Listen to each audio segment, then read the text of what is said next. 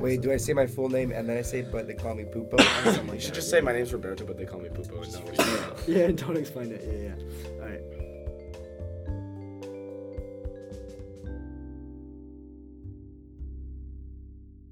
Welcome back to the Maroon Weekly. It is week six of fall quarter. As always, I'm Austin. I'm Isaac. I'm Miles. And today in the studio, we have a new podcast correspondent. How's it going? Hey, I'm Roberto Pupo, but they just call me Pupo. This week, there's only a couple stories, but we're going to go ahead and get right into it. So, starting out, uh, we have some updates on a Treasure Island replacement. So, Miles, what's up with that? Yeah, so Treasure Island closed on the 8th of October, uh, and there's been a coup couple of statements from the university hinting that they're really looking aggressively to re- fill that space. Has the university indicated who might be taking that spot? No, in a blog post, they said they didn't have a specific short list of, of potential stores that would take over. And in a statement, they said that they had had a job fair to look for uh, grocers in the Chicagoland area that would be potentially interested in taking over for TI. What has the community been saying about who they want to take the space? So there are some community groups which are talking about what they would like to replace the Treasure Island, and mostly the consensus seems to be some kind of moderately priced grocery store like an Aldi or a Jewel Osco. This past week, Chance the Rapper and Kanye West were south of the Midway. Isaac, you were actually there, weren't you? Yeah, mayoral candidate Amara Enyia held a rally at 63rd and Cottage Grove, right by the Green Line stop, to address issues that she sees that she sees to be important for the Woodlawn community. At the at the rally, she invited Chance the Rapper as a celebrity endorsement. When Chance came out, everyone seemed super excited. I was there in the first or second row taking pictures and recording just like everyone else around me. There were a bunch of U Chicago students there as well. After about 15 minutes, Kanye West made a surprise appearance. Did uh, Kanye end up speaking at the rally at all? Kanye did not say a word. How how long was he there? He was there for about 15 minutes. Uh, he was there to take some pictures. He got a handshake with Amara and made an appearance to support the mayoral candidate from his community where he grew up as a child. Did Chance stay for the whole rally though? Chance stayed for the whole rally. At the end, he was signing people's arms, taking some selfies, and he spoke out about mental health initiatives that he wanted to spearhead with the mayoral candidate Amara, along with further infrastructure on the south end in Woodlawn.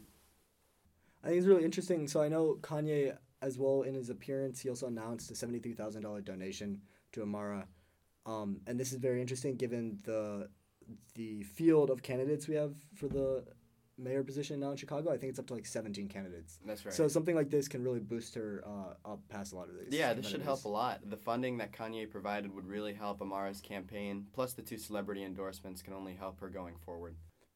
And next up, Crerar Library finished their renovations and they held an opening ceremony last week. What's up with that, Pupo? Yeah, at the opening, President Robert Zimmer announced the renovation marked a first step in a long series of investments in the CS department. He said, and I quote, I'm looking forward to the moment when the building is too small, because the activities in computer science have grown so much and so robustly that we'll have another problem figuring out what it is we have to do next in terms of space. I think this renovation is taken in the larger picture of all the CS improvements, as you were just touching on. I know earlier this year they announced seven new faculty members being hired. Um, now that they have all this extra space, I think we'll see that continuing as the university keeps pushing to uh, increase the prestige of the CS department. So, Austin, I heard that you encountered another car accident this week. Is that right? Yeah, so this week I was indeed at another car accident. So, last week you were at the Hyde Park Produce one. Yes. This week you're at another one. So- What- what's your alibi? Why are you at all of these crime scenes? In my defense, I wasn't there to witness the crime this time. I was leaving Heinz when someone messaged me saying there was a police helicopter and like 10 UCPD and CPD officers near the midway across from my house. So I hopped on my boosted board and I like sped over there as fast as I could to get to the scene of the crime. Naturally. Likely story. So, so what was going on when you got there? So what happens when I arrive is there's between 10 to 20 CPD and UCPD, um, one police helicopter, uh, and they were all lining the south side of the Midway, so right at Woodlawn and East Midway Plaisance. And when I get there, there's a car crash, and on the other side of the bridge is where most of the police presence is. I ended up driving up to a CPD officer, and I asked him what was going on, the commotion. And what the CPD officer told me directly was three shooters by the tracks. Uh, and I clarified with him what he meant, and he, he said what the word they're looking for three men who they were told like had a gun by the tracks. Um, and then so from there we went back to the car crash to see what would happen, and um, we spoke to the women who were involved in the car crash.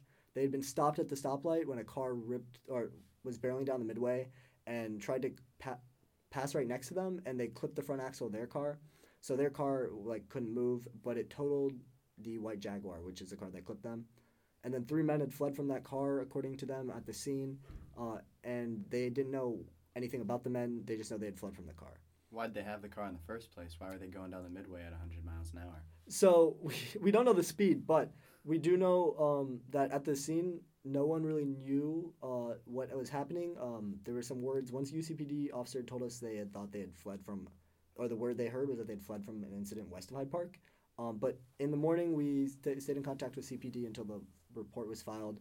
Uh, and in the morning, we found out that the car was actually stolen from Skokie, which is a north a suburb north of the city, um, and that the call, the police call in, the original call in was for a man with a gun, which is why the CPD officer originally told us uh, they were being called in for shooters at the tracks.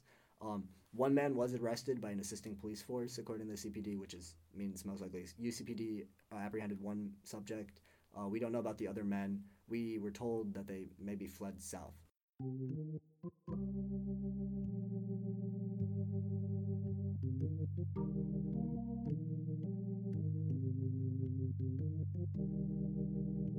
In case you haven't heard this before, your favorite Chicago Maroon is now on Spotify. Give us a follow at The Chicago Maroon to get all of the Chicago Maroon podcasts put directly into your Spotify feed.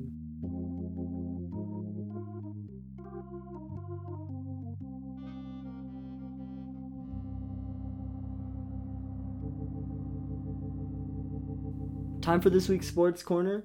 This one being a special one because it was homecoming week this weekend at UofC.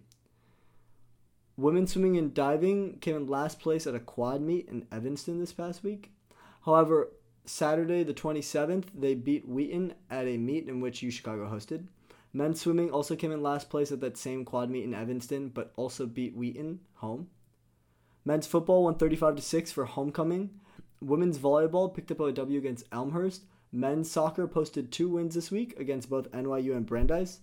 But women's soccer had a tough loss to both NYU and Brandeis this week. That's been the Sports Corner.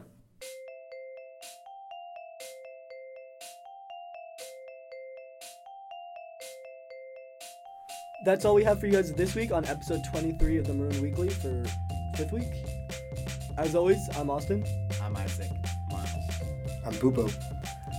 Music for the weekly is produced in part by Aaron Senden, Andrew Dietz, and Kenny Tavala Vega. Special thanks goes out to Ben Pens and the entire Logan Cage staff for allowing us to use the audio recording equipment. Thank you all for listening to episode 23 of the Maroon Weekly, and make sure to catch us every week on Monday.